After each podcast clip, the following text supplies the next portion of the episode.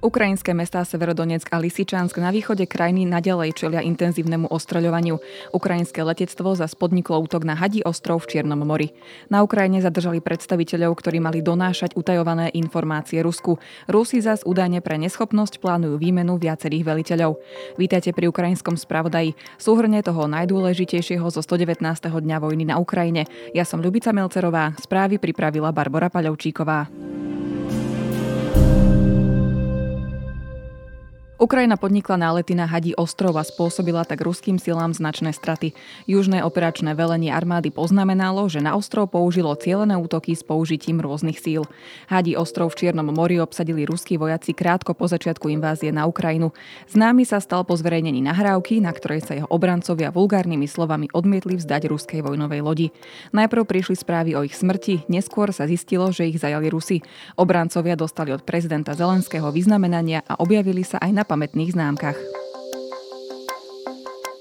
Ruské jednotky podľa Amerického inštitútu pre štúdium vojny vykonali niekoľko úspešných postupov juhovýchodne od Severodonecka a postupujú na Lisičansk, ktorý by mohli ohroziť v najbližších dňoch. Pod závodom Azot v Severodonecku sa stále ukrýva 568 ľudí, vrátane 38 detí. Informoval Serhii Hajdaj, gubernátor Luhanskej oblasti, kde sa mesto nachádza. Ide podľa neho najmä o zamestnancov závodu a ich rodiny.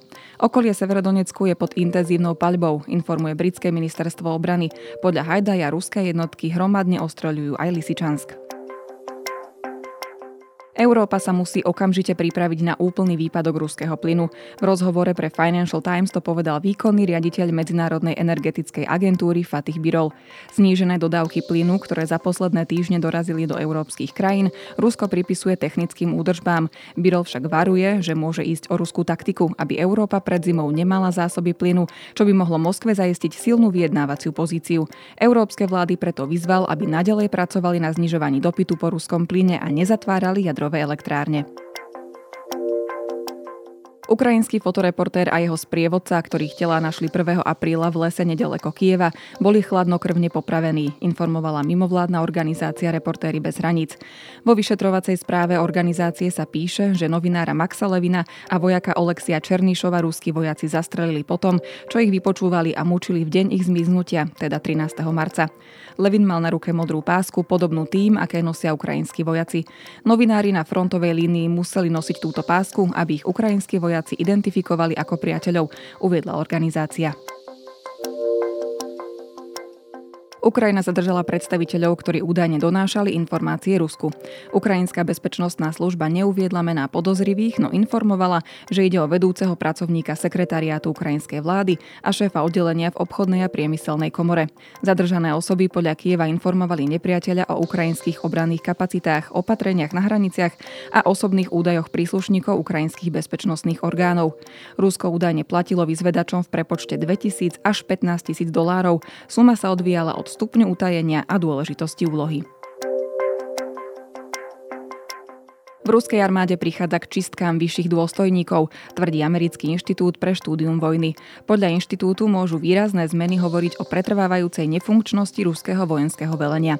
Kremel nedávno vymenil veliteľa vzdušných síl Andreja Serďukova, ktorého podľa ruských médií nahradil Michail Teplinský.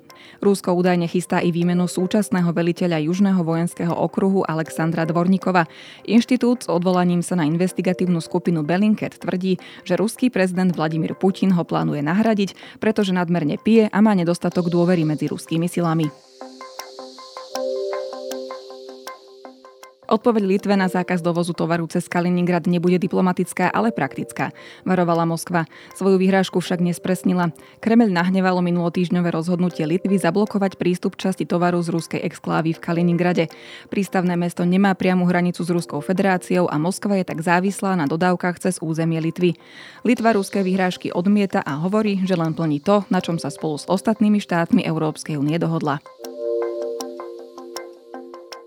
Rusko podniká simulované raketové útoky proti Estónsku, povedal náčelník štábu Estónskeho ministerstva obrany Kusty Salm. Cez víkend narušil estónsky vzdušný priestor vrtulník ruskej pohraničnej stráže, keď sa tam zdržal takmer dve minúty.